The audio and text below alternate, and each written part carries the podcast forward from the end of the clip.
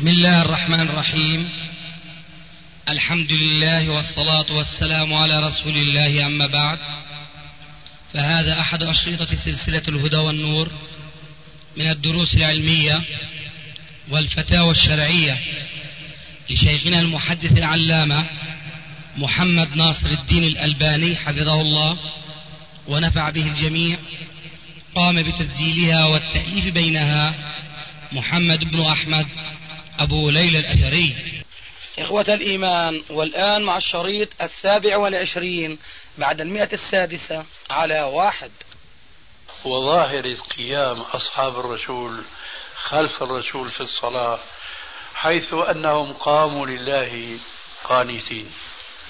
إنما يقصدون بقيامهم رب العالمين. وحيث أن النبي صلى الله عليه وسلم ما جلس متكبرا. متعجرفا على القائمين خلفه وإنما جلس مضطرا.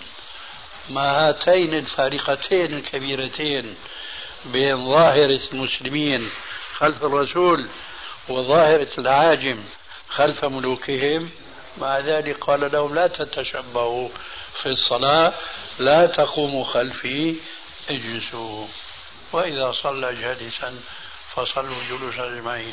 الواقع أن حياتنا ومجالسنا كلها بحاجة إلى التطوير. منها أنه الكنبايات هذه هذه الكراسي آه، صنعت لهم ونحن قلدناهم حيث أن أحدهم يجي كالامبراطور يعني شايف حاله مستكبر. إيش هذا احسن منهم نعم. نحن احسن منهم يعني آه شو بيقول علمناه على الشهاده وسبقنا على الابواب هكذا. والله المستعان. والله المستعان. سيدي على الامام انما جعل الإمام ليتم به. حينما يكون إماما مسافرا قاصرا جامعا أو قاصرا على الأقل. ويأتي مع جماعة ويؤمنونه أو يؤمونه فيأمهم فنرى أحيانا أنه يقول يصلي بركعتين من الأربعة ويقول إمامكم قاصر صلاته أتمه. أو نحو ذلك. أو نحو ذلك. هل هذا هو الفعل الصحيح سنة؟ نعم. هو يجب عليه أنه إذا أما المقيمين أن يقول أتموا صلاتكم فإن قوم سافر بعد بعد السلام. جايك في الكلام.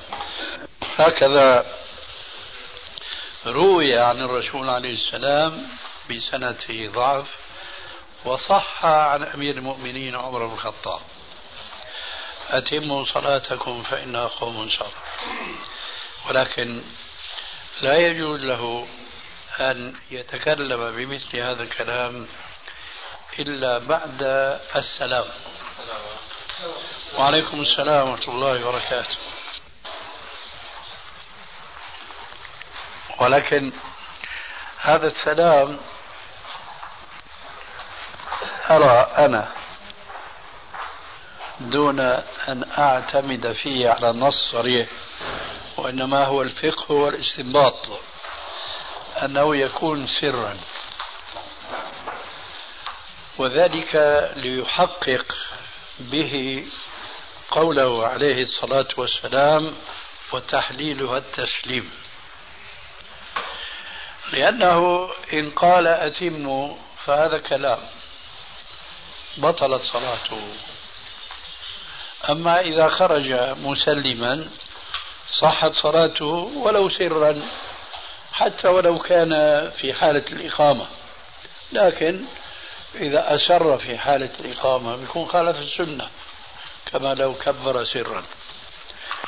لكن حينما يكون إماما لمقيمين فأرى كما قلت آنفا أن يكون سلامه سرا حتى لا يتورط به المصلون ومع الأسف الذين على الغالب يغلب عليهم الغفلة. بيسلم الإمام يسلموا معه. غير متنبهين أن عليهم الإتمام. حينما يسمعون قول أتموا صلاتكم فإن قوم سفر. لعلهم أقول أيضا لأني جربت عمليا أكثر من مرة. مع هذا التصريح تجدهم يسلمون معه من بالغ غفلتهم. هو هو الأحسن هذا. أي نعم. وسبحان الله ذكرتني حادثة وقعت وأنا في تبوك في رحلة من رحلاتي ما أذكر هي عمرة ولا حج. كان لنا هناك صديق كنا نحول عليه وله مسجد قريب من داره ففي صلاة العشاء خرجنا إلى المسجد فقدمني فأسررت إليه قلت يا رجل الجماعة مش معتادين أنه يشوفوا هيك بدعة في زعمهم أنه يصلي الإمام بهم ركعتين ويقول لهم أتموا صلاتكم. هذا أمر غريب. قال يا أخي ما يهمك نعلمهم السنة. قلت والله أنا حريص مثلك لكن أرى أنه قد يعمل معنا مشكلة. قال ما عليك. فعملت محاضرة حول هالملاحظة التي أبديتها. مع ذلك قامت شوشرة بعد الصلاة.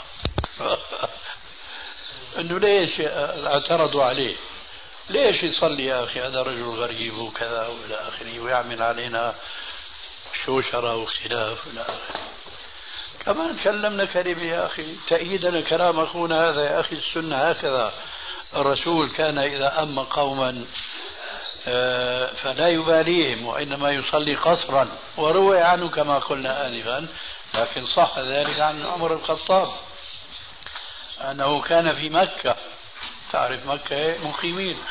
وهم آفاقيون. فكان هو خليفة المسلمين يصلي بهم إماما.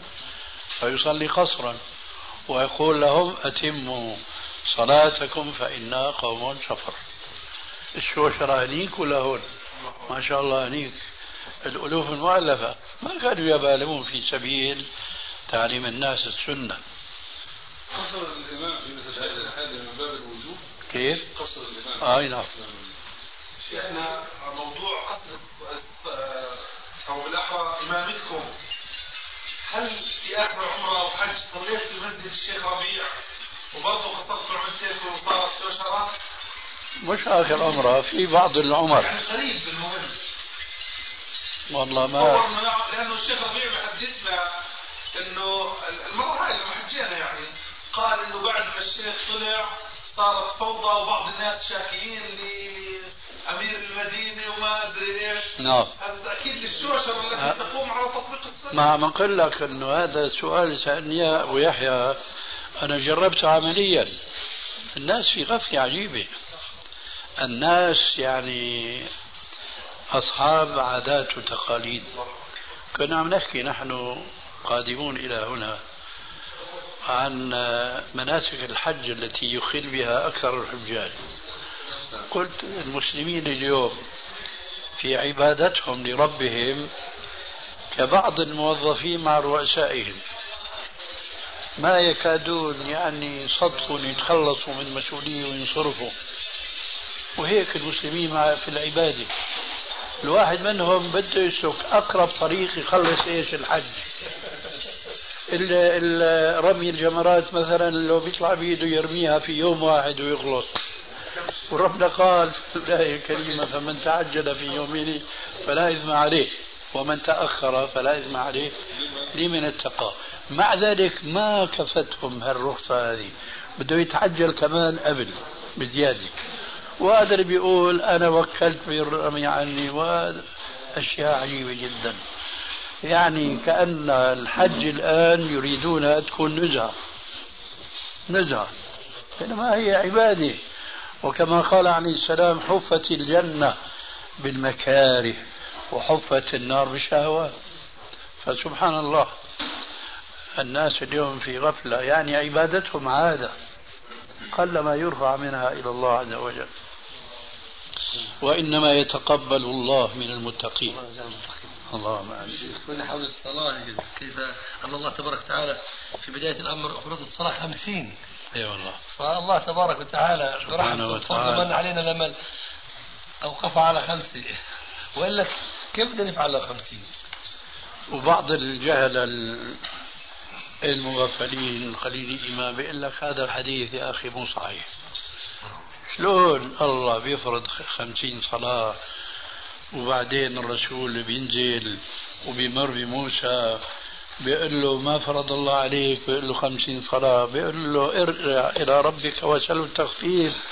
فأنا جربت الناس من قبلك ما بيتحملوا العبادة هذه. فما زال رسول الله يراجع ربه حتى قال له هن خمس في العمل خمسون في الأجر لا يبدل القول لديه فمن نستفيد من هذا الحديث رحمة ولطف من الله بعباده. هذا بياخذوه عقلية كيف؟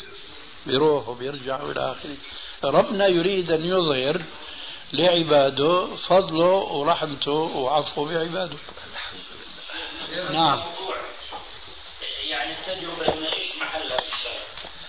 قول موسى للنبي عليه الصلاة والسلام قد خبرت الناس وجربت بني إسرائيل ارجع إلى ربي. فهل لنا أن نعتمد على التجربة؟ بدي أفهم ما وراء الأكمة. وراء الأكم أن مثلا أتلو آيات مخصوصة ما في نص عليها. فأجد الجن مثلا آه، يصرع أو يخرج أو يبرأ المريض. فهل هذه من هذا الباب يعني؟ أها. لو صرحت لصرحت ولقلت نعم يجوز ما دام لا تخرج عن القرآن الكريم. لكن أصحت مد إيدك. هنا مد إيدي. أنا عارف. وين أنت بتعرف؟ آه. إيه. لا, ما بنمد يا شيخ أنا بمد أنت بضرب ضرب أنا وكمان إذا ضربت وين بتضرب كمان هي بدك على تلاحظها الظهر يا شيخنا. ها؟ ما بنضرب على العورة على الظهر على إيش؟ على الظهر والصدر.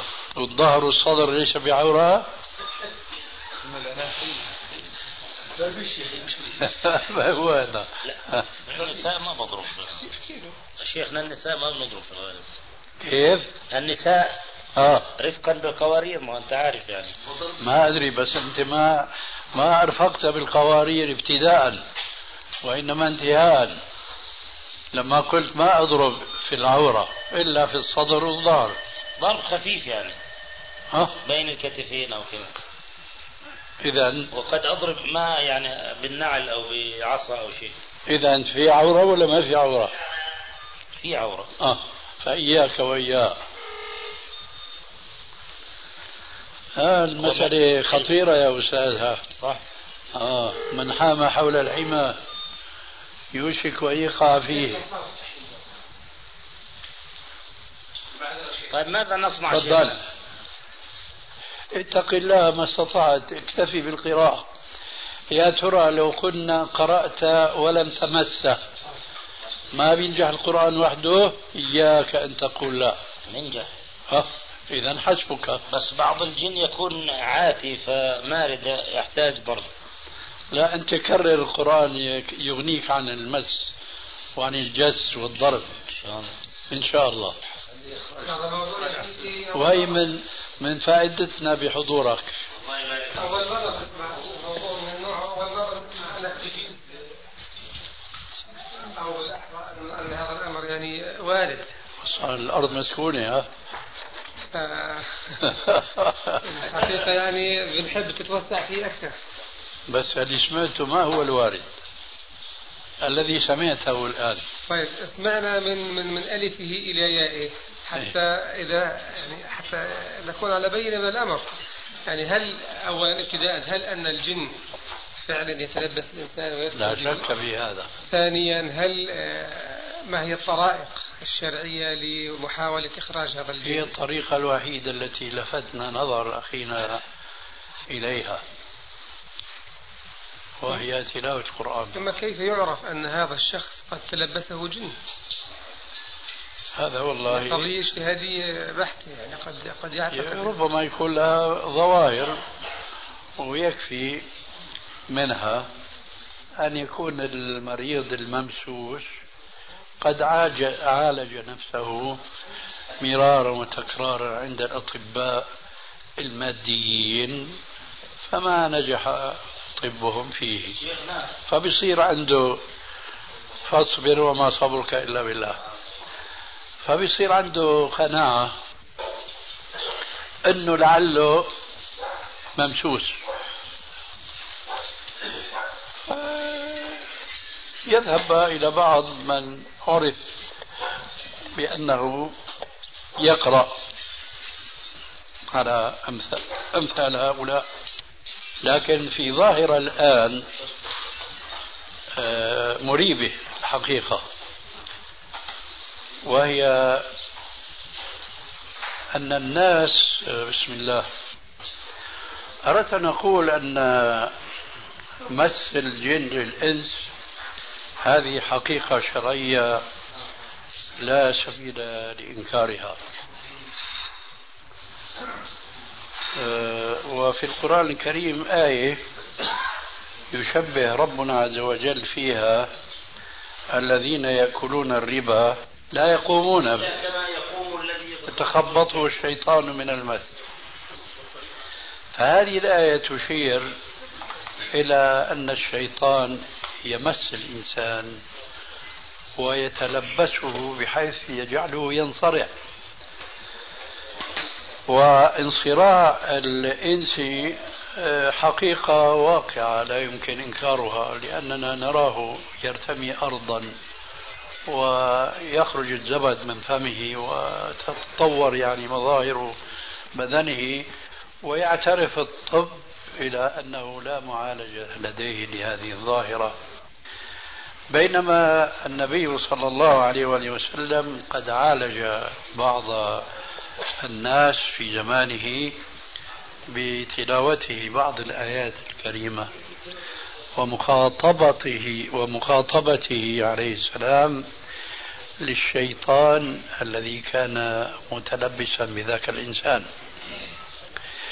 ثم جرى على هذا بعض العلماء الأفاضل الذين نعتقد بأنهم أبعد العلماء عن الخرافة وعن الدجل وأن يمشي من تحتهم الزغل ألا وهو شيخ الإسلام ابن تيمية رحمه الله. فقد كان مشهورا بمعالجته لأمثال هؤلاء المصابين. فهذه حقيقة لا يمكن إنكارها.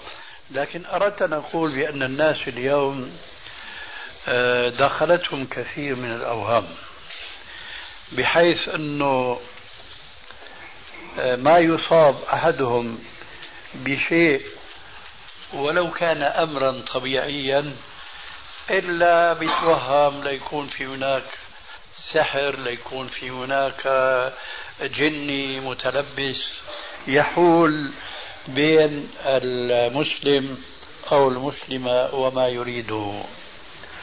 هذا كثير ما يقع. وفي الأمس القريب يعني ليلة أمس اتصلت بي امرأتان.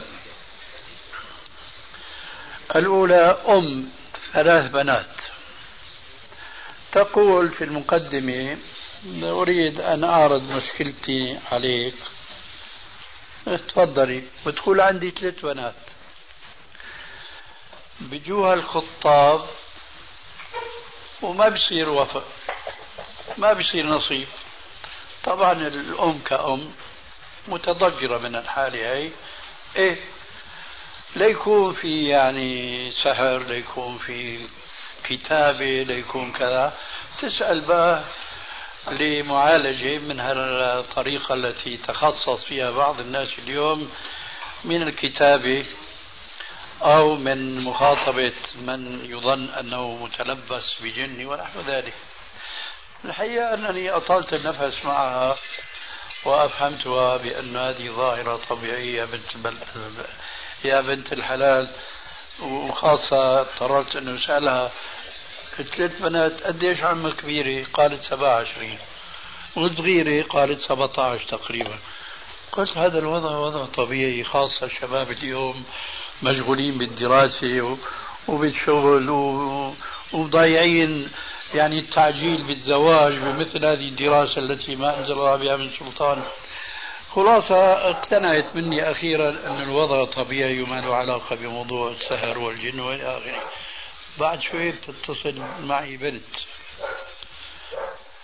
تسألني أظن تعني الدكتور عادل في الزرقاء. تسألني شو رأيك آه، في هناك شخص بيعالج بعض الناس اللي يظن أنهم مصابون بشيء من المس؟ قلت لها رأسا أنت مو بنت المرأة اللي كانت عم تحكي معي قبل دقائق فوجئت.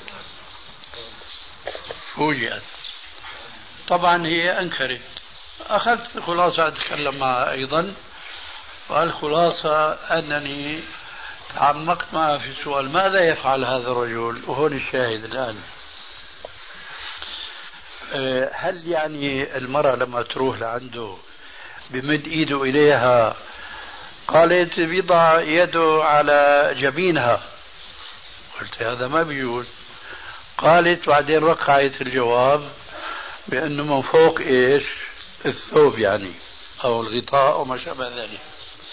قلت على كل حال أنا ما أستطيع أن أجيبك بجواب سلبي أو إيجابي إلا إذا عرفت حقيقة عمل هذا الرجل. فبتعرفي ولا ما بتعرفي؟ قالت ما بعرف. قلت له أنا ما عندي جواب. والسلام عليكم. الشاهد الآن في وسوسة حول الناحية هي مع أنها هي حقيقة فتوسعوا فيها واستغلت هذه الوسوسة من كثير من الناس الذين يريدون أن يصطادوا في الماء العكر واتخذوها مهنة حتى بعض النساء يتعاطون هذه المهنة ويتعاطون مع قراءة بعض الآيات وقد لا يحسنون تلاوتها. أمور هي عين الدجل. ولذلك آه الذي ينبغي أن يكون موقف المسلم من هذه الظاهرة هو الإيمان بما سبق ذكره آنفا أن الجن قد يتلبس الإنسي وأن معالجة هذه المشكلة إنما يكون بتلاوة القرآن فقط. فمن أصيب بشيء من هذا فعليه أن يسأل عن المشايخ الذين يتعاطون التلاوة في حدود الأحكام الشرعية ولا يتوسعون في في ذلك.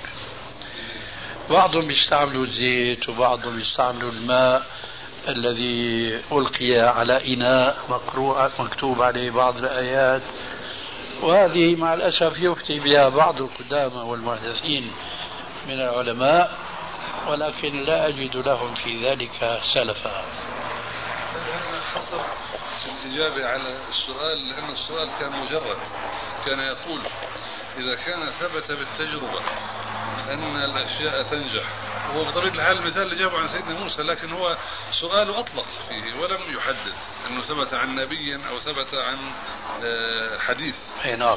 فهل الجواب مطلق؟ مطلق بقيد أنه ما يخالف الشرع. يعني هل تجربة أن تكون قد سبق بمثلها؟ آه. ما دام فقط تلاوة قرآن ما فيها جس ما فيها مس ما في مانع لا غير تلاوة القرآن. فرضا واحد يقرأ عليهم أشياء غير القرآن لا لا ما يجوز. وينجح مثلا لنفترض ما يجوز. ما بيجوز. تحديد بقراءة القرآن هو بس. أو الأدعية الواردة في السنة طبعا.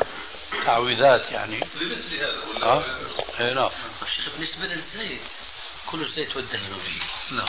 فذكرت الآن الزيت. لو يعني دهن الزيت أو أوصى المرأة أو الرجل يدهن بالزيت لا لكن هي الزيت لا يستعمل في هذه المسائل هكذا. في مسألة الجن مش من باب الدهن بالزيت. من باب إيش أبو أنس؟ من باب إيش أبو أنس؟ نعم. من باب إيش دهن الزيت؟ لا إحنا ذكرنا للشيخ.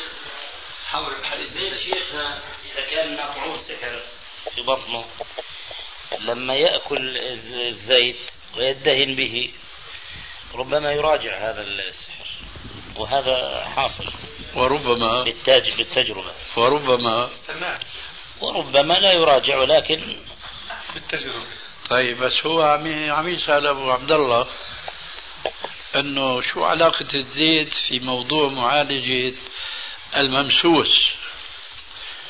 هذا ما بيراجع يعني بيطلع الجني مع المراجعة ولا إيش؟ يعني خلال تجربتي أنا لما يعني أقرأ على لما أقرأ على زيت أو أنفث على زيت. الله يعين الشيخ عليك ما شاء الله. ظلك أقول شيخنا يعني لما نأخذ الزيت زيت الزيتون ونقرب من الفم ونقرأ آيات الرقية. ويدهن به المصروع يأخذ يصيح الجن اللي فيه ويتأذى. وهذا أمر يعني جربناه كثيرا. طيب لو ما استعملت الزيت يعود السؤال السابق وأظن يعود هو جزء من العلاج يعني أظن ليس أنه يعود الجواب السابق. ولا في تقييد؟ وننصح. نعم. أن نكمل الحديث معه. أعيد شيخنا معه. شيخنا طول بالك عليه شوي. أقول بارك الله فيك. وفيك آه آنفا سألنا أنه لو رفعنا يدنا عن الضرب ولو مع الرفق بالقوارير كما قلت. ما بتنجح تلاوة الآيات؟ قلت نعم. فنقول نفس السؤال وأظن أنه سيكون نفس الجواب. لو ما استعملنا الزيت ما تكفي الآيات القرآنية؟ والله شيخنا القرآن يكفي. ها فظني كان حسنا فيك. الله يبارك فيك. أنه سيكون الجواب هو نفس القرآن الجواب يكفي طبعا. فإذا بارك الله فيك. دعك هذا. تتم للعلاج هذا بس يعني وليس هو علاج أساسي. هذا كلام ينقض آخره أوله. وأوله آخره غير كافية نعم. إذا كانت تتمة فلما سبقه غير كافي في آخر كتاب النبوات يذكر تجربته مع الجن بالتفصيل. ومما قال آه، إن صنفا من الجن لا يصلح معه إلا الضرب وإن صنفا آخر لا يصلح معه إلا الوعظ والزجر. إلا الوعظ والزجر. والزجر. وصنف ثالث لا يصلح معه إلا قراءة القرآن. وصنف رابع قد يتأذى بالآذان. فيعني يظهر من خلال يعني ما تفضلتم به ومع هذا الكلام إنه بعض أنواع أو بعض أصناف الجن قد لا ينفع معه إلا الضرب أو مثلا إلا ال- ال- الوعظ والزجر أو وما شابه ذلك. نعم. أولا هو ذكر القرآن في بعض الأنواع والأذان. هذا ما في إشكال. ماشي؟ نأخذ قسمين آخرين الزجر والضرب. الزجر أنا لا أفهم مجرد كلام غير مقرون بتلاوة القرآن. لابد أن يكون هناك شيء من ذلك. يبقى الشيء الرابع والأخير وهو الضرب. هذا يستعمله كثيرون في الواقع لكن أنا لا أعتقد لأنه ما عندي سند ولا يكفيني هنا التجربة كما قلنا آنفا لأنه ليس كل تجربة ناجحة تدل على شرعية هذه الوسيلة. وإلا فتح لنا هذا بابا واسعا من الدجل والبدعة والخرافة بل ومن الشرك أيضا. الذين يتوسلون بالأنبياء والأولياء والصالحين ويتضرعون عند قبورهم ويطلبون منهم قضاء حوائجهم. يقولون جربنا مرارا وتكرارا. حتى إنه سطر في الكتب كما أظنك تذكر معي قبر معروف الترياق المجرب هذا أمر مسجل تاريخيا والآن مهضوم عند الناس عمليا ومعترف به. لكن أنا لا أعتقد لأنه ما عندي سند ولا يكفيني هنا التجربة كما قلنا انفا لأنه ليس كل تجربة ناجحة تدل على شرعية هذه الوسيلة. وإلا فتح لنا هذا بابا واسعا من الدجل والبدعة والخرافة. بل ومن الشرك أيضا. الذين يتوسلون بالأنبياء والأولياء والصالحين ويتضرعون عند قبورهم ويطلبون منهم قضاء حوائجهم. يقولون جربنا مرارا وتكرارا حتى إنه سطر في الكتب. كما أظنك تذكر معي قبر معروف الترياق المجرب هذا أمر مسجل تاريخيا. والآن مهضوم عند الناس عمليا ومعترف به. فيقول قائلهم يا أخي نحن جربنا وشفنا البركه والفائده وإلى آخره. أنا أقول آه، نجاح التجربة لا يكفي للدلالة على شرعيتها. لابد أن يكون هناك دليل يؤيد الشرعية وإلا فلا. لو قيل هنالك فرق بين الأمرين. تفضل. فالتوسل أمر يعني عبادة محضة تحتاج لدليل. نعم. بينما التداوي الأصل فيها المشروعية والجواز. ما دام هذا للمشروعية والجواز والأصل فيه عدم التقييد يعني فما أدري يعني ما جوابكم على هذا على هذا التفريق. هذا الكلام أراه صحيحا. فيما لو كان الأمر متعلقا بمعالجة أمور آه، لا تتعلق بالغيب. لا تتعلق بما يقال اليوم بما وراء المادة وهم الجن من هذا القبيل. فما أرى هذا من هذا حتى نقول بالموافقة. احفظ سؤالك لنشوف أخونا. ابن باز ينقل عن أبي داود. في سننه في كتاب الطب أن النبي عليه الصلاة والسلام نفث نفث على ماء هل صح عندكم هذا؟ لا إسناده ضعيف لا يصح. طيب عمر الشيخ عمر الأشقر ذكر في كتابه أن النبي عليه الصلاة والسلام عالج طفلا أو رجلا وضربه وخرج من فمه قط أسود. قال أخرج عدو الله أنا عبد الله. في حديث في كتابه عالم الجن والشياطين.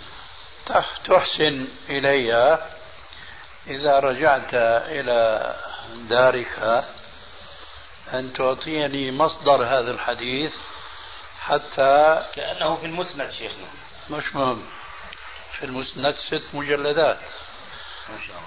يعني من أحالك على غائب فما أنصفك راجع لك ست مجلدات. حيقول مثلا من حديث فلان الصحابي.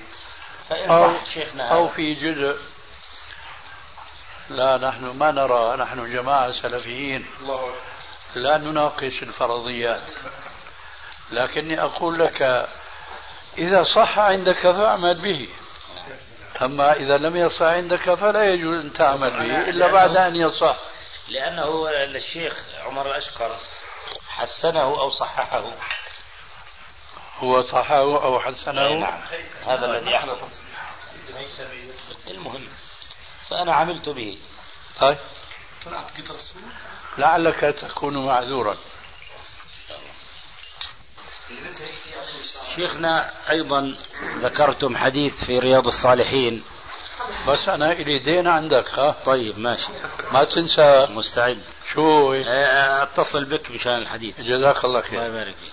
نعم. ذكرتم حديث لأبي هريرة أنه كان يسقط مغشيا عليه.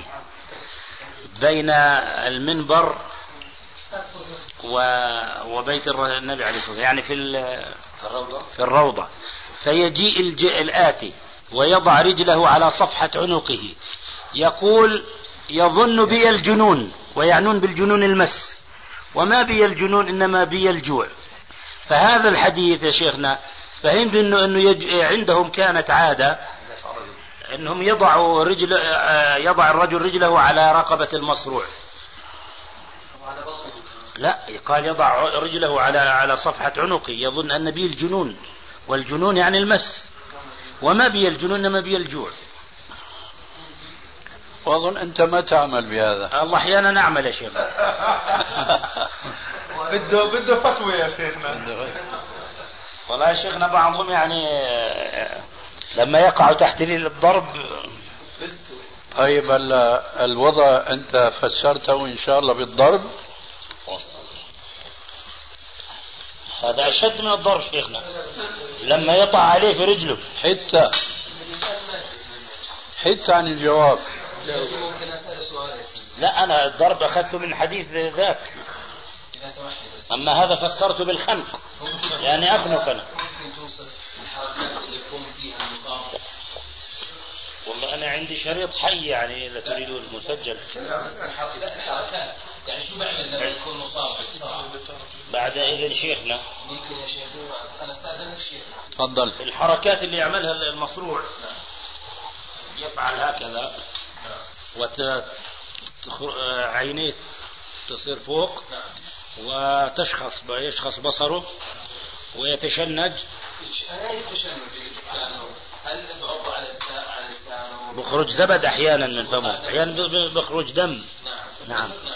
بعدين نعم. معاه ساعة. ساعة. ساعة يعني؟ آه مركوب يعني راكب جني. في هالحالة قد ينطق الجني على لسانه ويخرج أحيانا له شخير مثل البقرة المذبوحة. شخير من الجني ليش ما يكون من الرجل نفسه؟ لأنه مصاب هذا تفسيركم الطبي عاد أما معنى تفسيرنا الشرعي. إذا سمحت. الإنسان المصاب بهذه اللي وصفه هي حالة تسمى حالة الصرع عندنا الحالة مرتبطة في غالب الأحيان بشحنات كهربائية. الكهرباء هاي الغير طبيعية في الدماغ زائد وجود في بعض الأحيان ورم. أو كيس في الدماغ. تعطي نفس الأعراض. إذا سمحت بس كملها بس للشيخ نشوف شو وجهة النظر فسيدي ما, ما وصف العرف الطبي عندما يفحص المريض يجد الطبيب المعالج أن هناك كهرباء زيادة في الدماغ. نعم. أو ورم أو كيس في الدماغ. فيطلب من الجراح إزالة الورم أو الكيس. الحالة تذهب أو يعطيه علاج حبوب بدون رقية فالحالة تعالج فإذا الوصف هنا اللي اللي اللي وصف أن الجني هو الذي يصنع هذه هذه الحركات، الجني هو الذي يخرج هذه الأصوات. أنا طبيا بفسر خروج الأصوات هي عبارة عن تشنجات تشنجات شديدة جدا في في مسرى التنفس والحبل والحبل الصوتي. فبصير يخرج شخير لأنه في انقباضات في العضلات. والانقباضات العضلات اللي وصفها الأخ الكريم بالزبد وعض اللسان وتشنجات العضلات الخارجية الغير إرادية والإرادية. هذه كلها شيخي ممكن السيطرة عليها بالعلاج. فإذا هل يا ترى هناك في نوع مختلف عما معروف لدى الناس بالصرع المرتبط بالجني وما هو معروف لدى الأطباء الصرع الذي هو مرتبط بالحالات المرضية اللي ذكرنا آنفا أسبابها التي إذا عولجت ذهب المرض. أولا بقول بدنا نسمع شكرا. بدنا نسمع الرد من صاحب العلاقة والتجربة أبو أنس.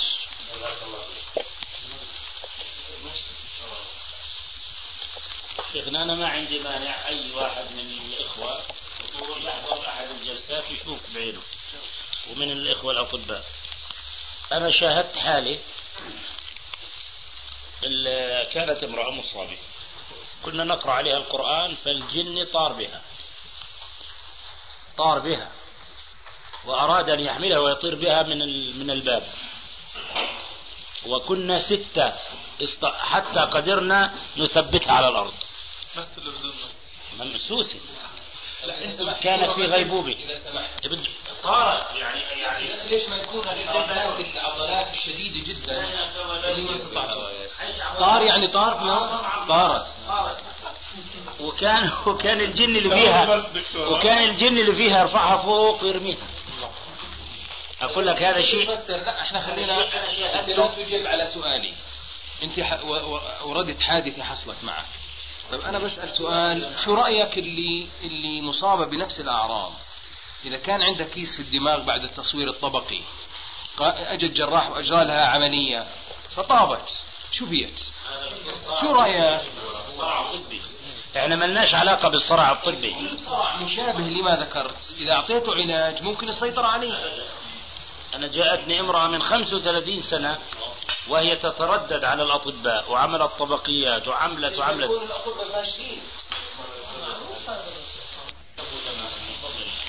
يا أبو انس نعم. أنا بلاقي حل بينك وبين الدكتور. كل ما اجت وحده لعندك حولها لعندها لعنده. خليه هو يعالجها بالطريقة الطبية المادية. لما هو بيعجز تتولى انت الامر. شيخنا أكثر من حالي أحيل على أطباء نفسانيين. أكثر من حالي تأتيني فأكتشف أنها ليست جن وإنما أعصاب وأمراض نفسية فأحيل على أطباء نفسانيين. هذا ما بيفيدنا. بالحالة اللي بتيجي لعندك من غير النوع والتي لا يفيد فيها معالج الطبيب العادي حولها على دكتورنا. لما هو بيعجز بآمن ها؟ آه صح. ها؟ وإذا جعلت له عالجها بيزداد الإيمان. بيزداد الإيمان. شيخنا من الحالات اللي, اللي, اللي يعني عولجت بفضل الله بالقرآن كان يطلع من بطنه زفت. مثل الزفت أجلكم الله. يعني العمل العمل كان يطلع وأشوفه. هذا أنا ب- بقول اللي بيتخذها الدكتور حجي عليك. ليش؟ لأنه هي أمراض مادية. شيخنا العمل بيعلق بالبطن. سحر.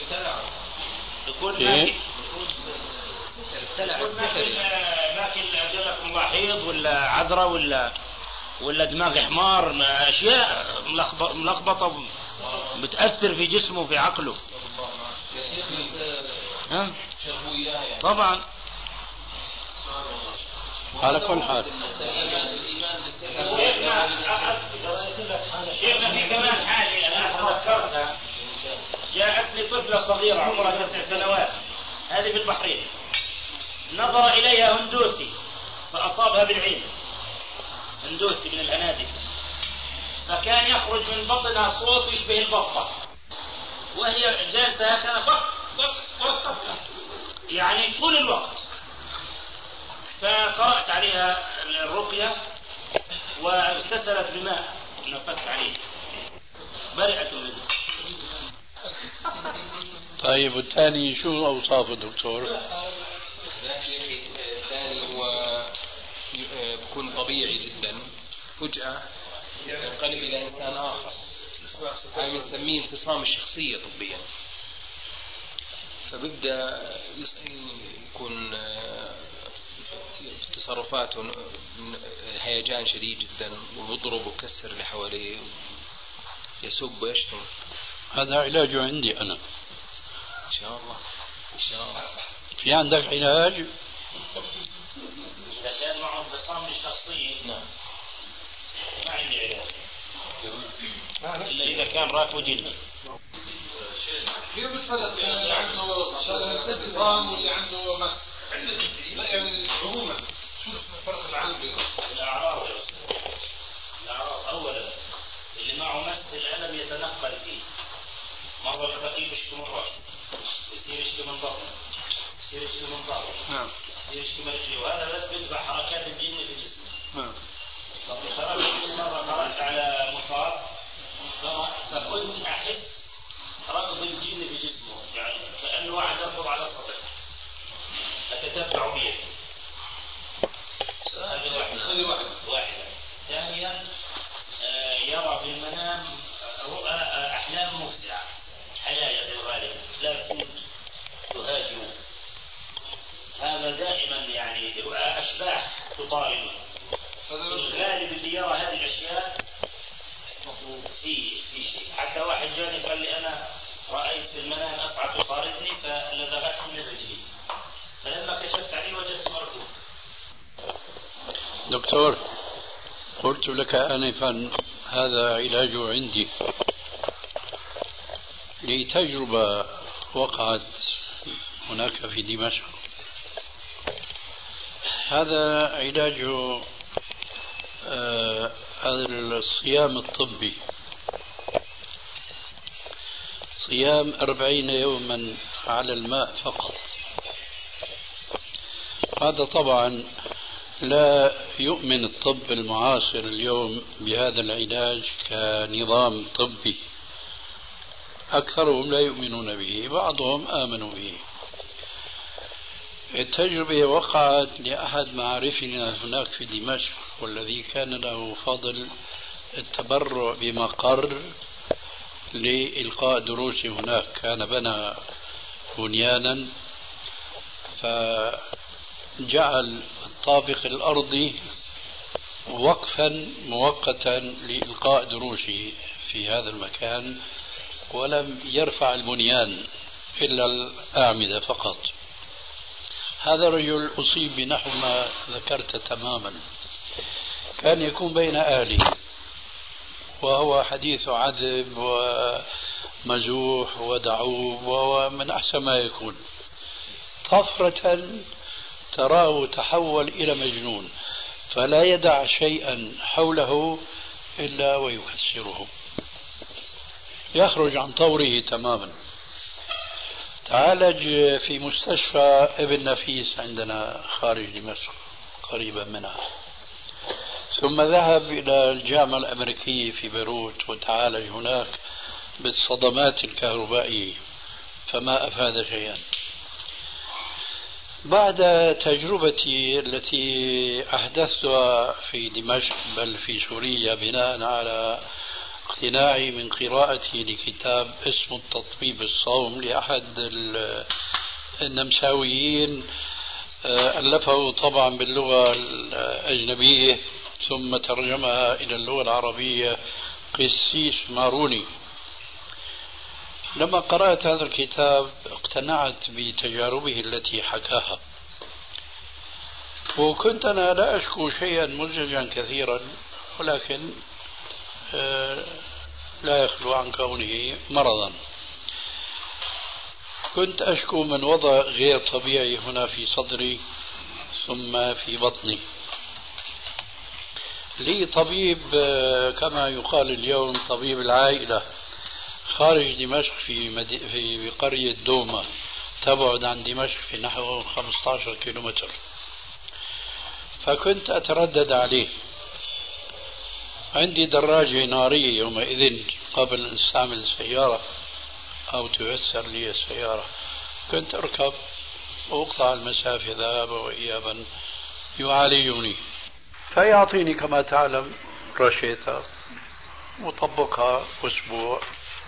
ويقول لي راجعني راجعه كان يقول لي في معك هنا مراكز للقلب فيها ضعف. كان يقول هو أسمع صوت غير طبيعي. في ثلاث مراكز فيها يعني شيء من المرض. لما أستعمل العلاج أرجع إليه وقال لي ها شوف في مركز باقي اثنين. يجدد لي الراشيتا مرة ثانية. ثم كما تعلم من أكثر المرضى وأنا منهم يومئذ أكل وأمل خاصة أنه هو بعيد عن البلد. أترك المعالجة. تروح سنة سنتين يعود الشكوى نفسها. لما قرأت الكتاب اقتنعت تماما أن هذا العلاج يعالج كثير من الأمراض التي استعصت على الأطباء ويذكر حوادث عديدة جدا. صمت. وصمت وفي عندي الحمد لله يعني كما قال تعالى وإذا عزمت فتوكل على الله. خلاص بدي صوم أربعين يوم. لا يدخل جو في شيء إطلاقا حسب وصف الكتاب إلا الماء الصافي.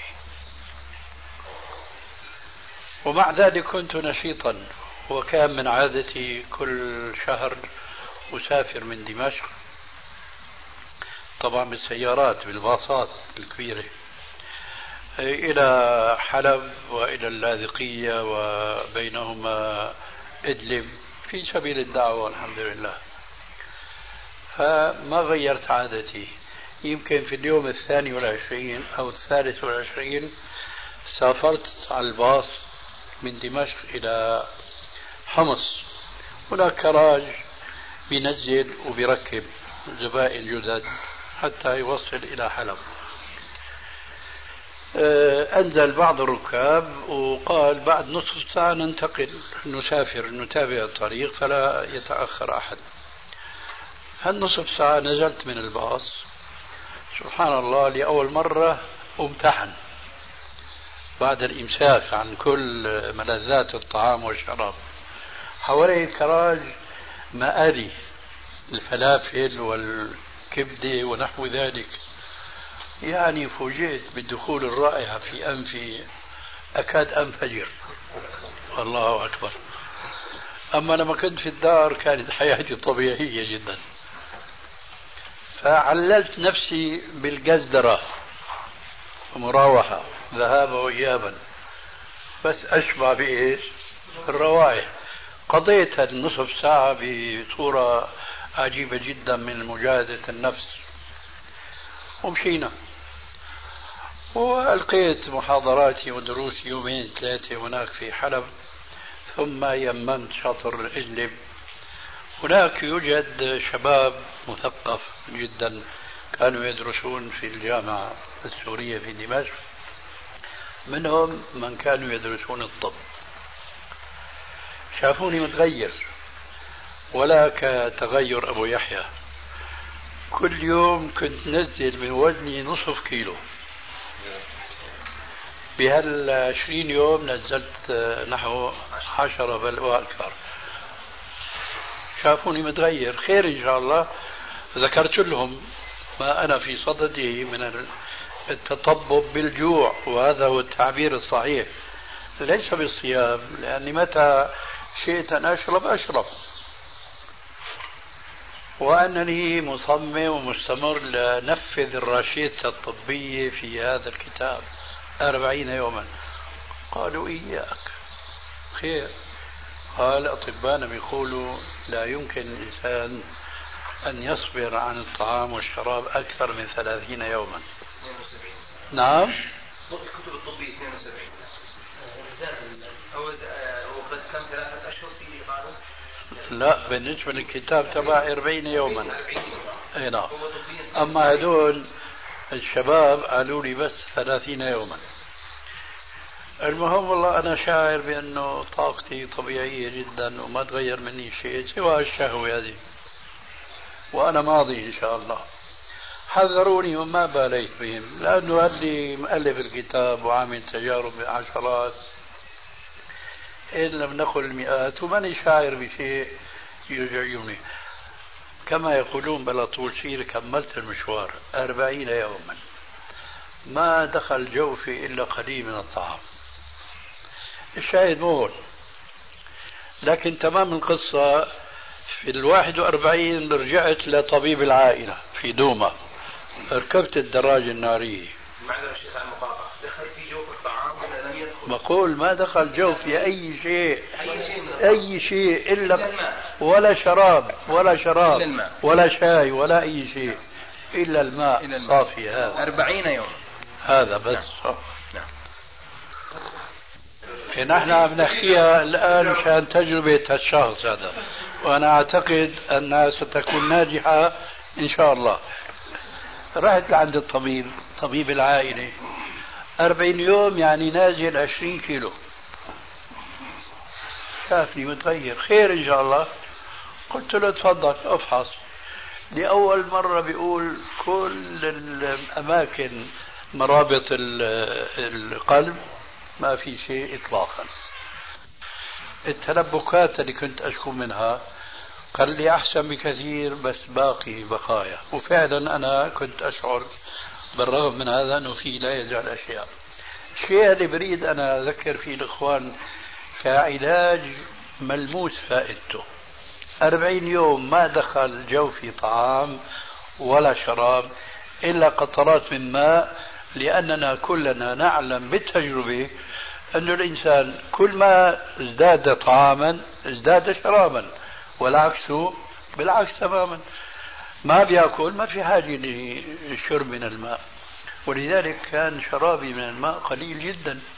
مع ذلك لما أخرج يطلع هناك فضلات.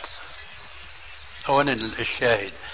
مؤلف الكتاب يفلسف الموضوع ويعلله بأنه كثير من الأمراض التي يصاب بها الناس سببها تراكم فضلات الطعام على جدران الأمعاء والمعدة ونحو ذلك.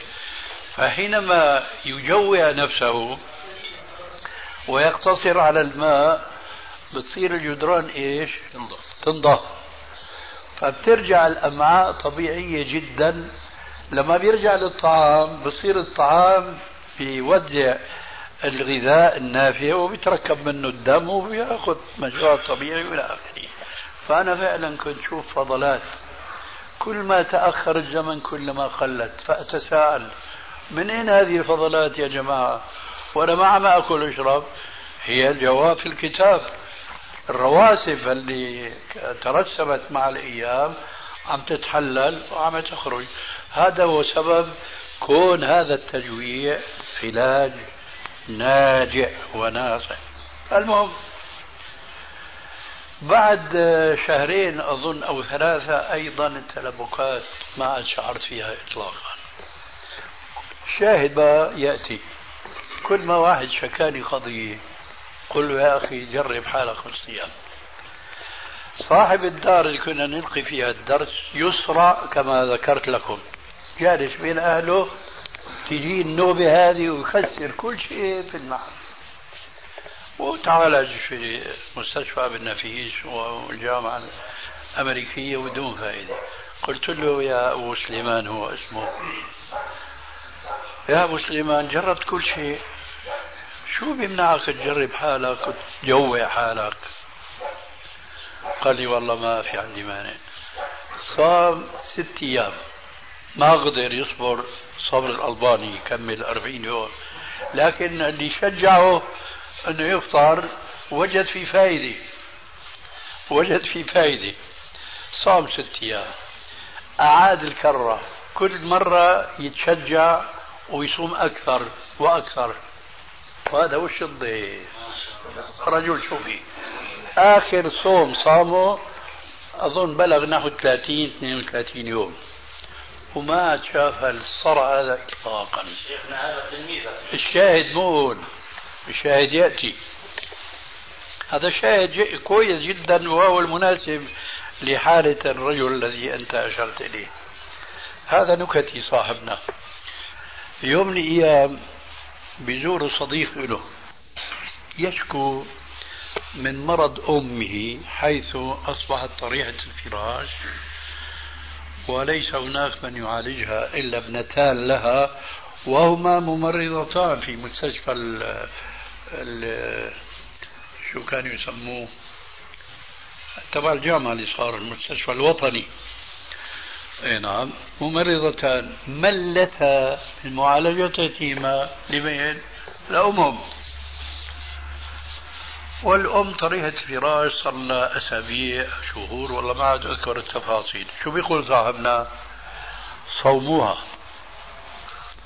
صوموها. الصديق اللي هو ابن العجوز هو شو نصومها؟ راح تموت هي من قلة الطعام والشراب والبروك والى آخره. إيه بيقول له بقى أنتم بالكم صدقين يعني تموت وتخلصوا منها منها. بتقول إن بتموت؟ إخوة الإيمان تتمة الكلام في الشريط التالي.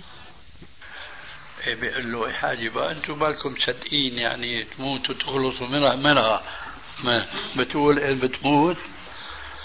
جيبوا لها طاولة حطوا لها إبريق وكاسة.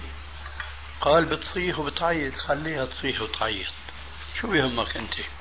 ما راح تموت. نحن مجربين وكتاب ورجل والى آخره. والله فعلا حطوا الطاولة وبريق مي وكاسة مي والعجوز تصيح جوعان جيبوا لي طعام ما حدا يرد عليها.